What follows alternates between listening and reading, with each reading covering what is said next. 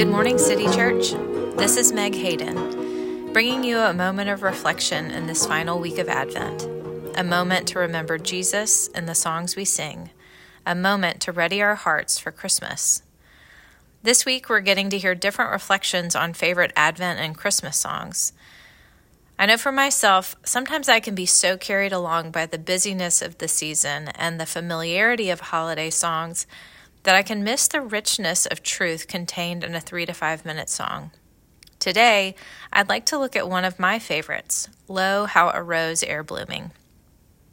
As a little background on this hymn, the origins of this hymn trace back to the late 16th century with a manuscript that was found in a German monastery in Trier. Even the tune to this hymn has remained remarkably unchanged since it was written and then harmonized by Michael Praetorius in 1609.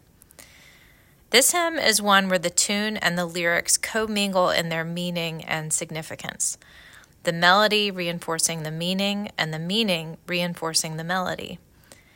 And the message of this song is a message of contrast, of minors and majors, of darkness and light, of despairing and hoping, of waiting and receiving, weakness and strength, of death and deliverance. In art, there is a term for this practice of contrast called chiaroscuro, an Italian word which literally means light dark. Chiaroscuro is an art practice that uses the contrast of light and shadow in a painting to convey the depth of the objects, but also the drama of the story being told. I can still hear my art history professors in my head describing the technique and the Italian masters who developed it. If you're into that kind of thing, Leonardo da Vinci was known for using chiaroscuro to give a vivid description of the three dimensionality of his subjects, while another Italian painter, Caravaggio, used the technique to convey the drama and weight of his paintings. Lo How a Rose is a chiaroscuro hymn, one that uses the contrast of light and shadow to tell the story of Advent and Christmas. This hymn holds the tension of our longing and our celebration in both music and words.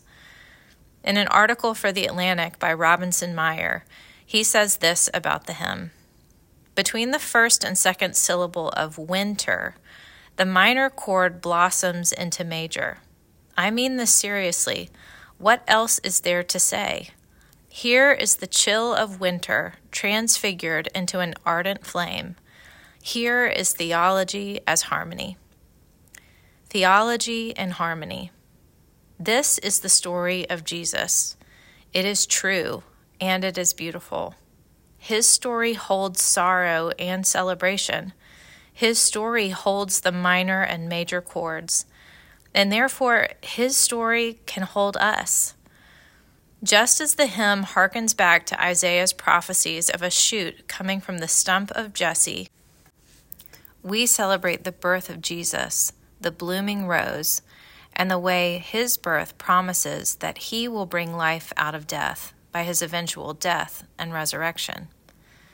Listen to these words from the hymn. This flower, whose fragrance tender with sweetness fills the air, dispels with glorious splendor the darkness everywhere. True man, yet very God. From sin and death he saves us and lightens every load. This hymn reminds me that we cannot have Christmas without longing for Easter and we cannot have Easter without longing for Jesus' return when he will make all things new. Robinson Meyer says again, this is a hymn about beholding and listening. It's about watching revelation flourish. So, friends, behold, listen.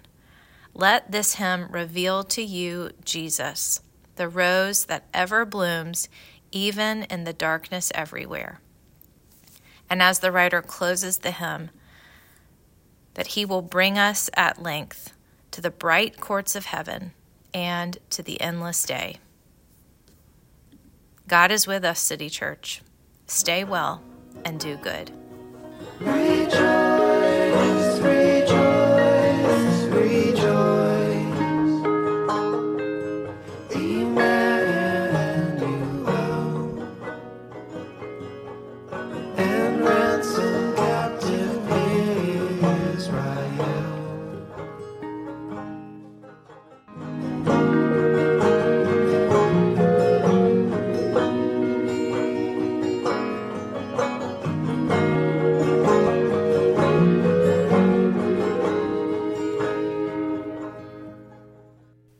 Be sure to head to our show notes to listen to the song shared in today's episode.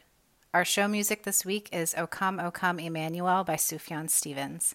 Good Morning City Church is a weekday podcast produced by the community and staff of City Church of Richmond, located in Richmond, Virginia. To learn more about us, visit citychurchrva.com. That's C I T Y C H U R C H R V A.com. And thanks for listening.